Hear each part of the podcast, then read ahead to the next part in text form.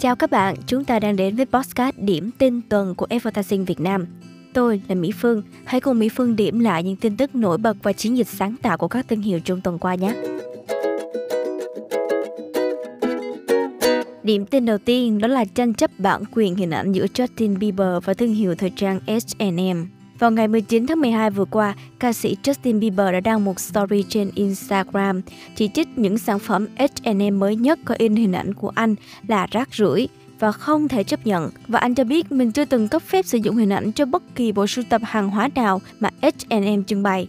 Và H&M ngay lập tức đã phản hồi rằng thương hiệu đã tuân theo các thủ tục phê duyệt hình ảnh cần thiết. Thế nhưng vừa qua, H&M tuyên bố hãng sẽ ngừng bán tất cả các sản phẩm liên quan tới Justin Bieber trên mọi kênh.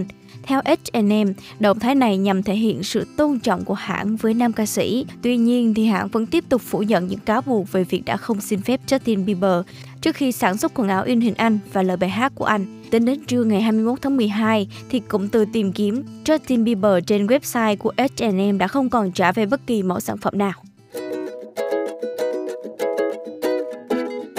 Bản tin tiếp theo, bà đang ăn mừng chiến thắng World Cup năm 2022 của Lionel Messi, vượt quả trứng huyền thoại trở thành bài đăng được tương tác nhiều nhất trên Instagram.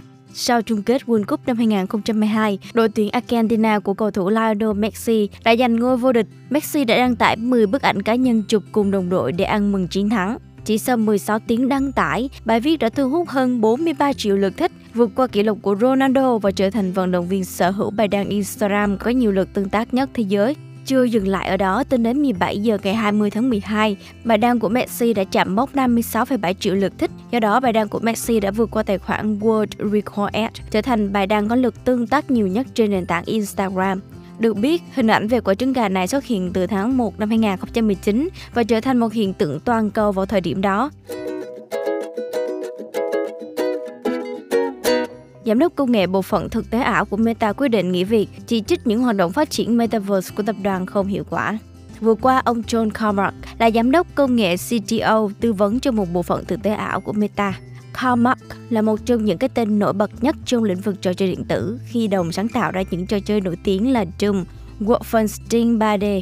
Trước đây thì ông là CTO đầu tiên của hãng phát triển trò chơi điện tử Oculus vào năm 2013 Thế nhưng khi Meta mua lại Oculus năm 2014, ông đã đầu quân cho Meta ở bảng thực tế ảo. Sự có mặt của Carmack trong lĩnh vực này đã giúp Meta trong việc bán các hoạt động kinh doanh thực tế ảo và thực tế tăng cường cho các nhà đầu tư.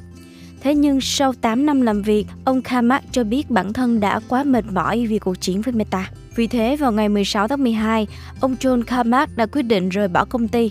Và theo thông tin từ Business Insider, ông đã đăng tải một bài viết trong nhóm chat nội bộ của công ty, công khai chỉ trích những vấn đề xoay quanh việc phát triển Metaverse của Meta. Bên cạnh đó, tại hội nghị nhà phát triển của Meta vào tháng 10, ông Kamak đã tổ chức một buổi nói chuyện riêng kéo dài một giờ về tai nghe Oculus, hiện nay đã được đổi tên thành Quest của Meta. Ông thừa nhận rằng tốc độ phát triển về mặt công nghệ và chức năng cơ bản của tai nghe từ công ty khiến ông khó chịu.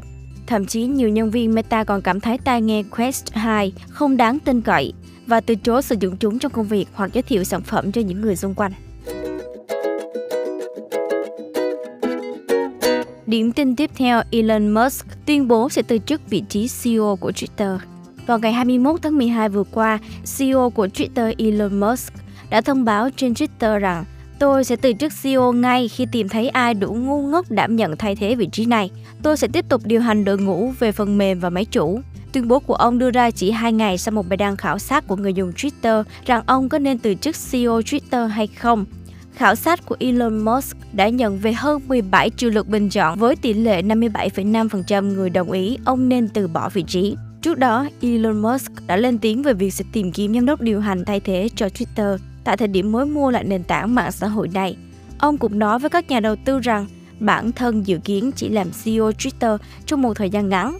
Bên cạnh đó, Elon Musk chính thức thực hiện thành công thương vụ mua lại Twitter vào tháng 10 năm 2022 với giá 44 tỷ USD và kể từ đó công ty liên tục trải qua biến động như cắt giảm nhân sự, hàng loạt nhân tiếp thị bị tẩy chay, người dùng chỉ trích vì những thay đổi chính sách giá cổ phiếu giảm mạnh các nhà đầu tư từ phố Wall đặt nghi vấn về cách điều hành của Elon Musk và kêu gọi vị tỷ phú này nhanh chóng cân nhắc đến quyết định từ chức. Điểm tin cuối cùng, Google sắp ra mắt tính năng tích hợp AI để giải mã chữ viết tay của bác sĩ.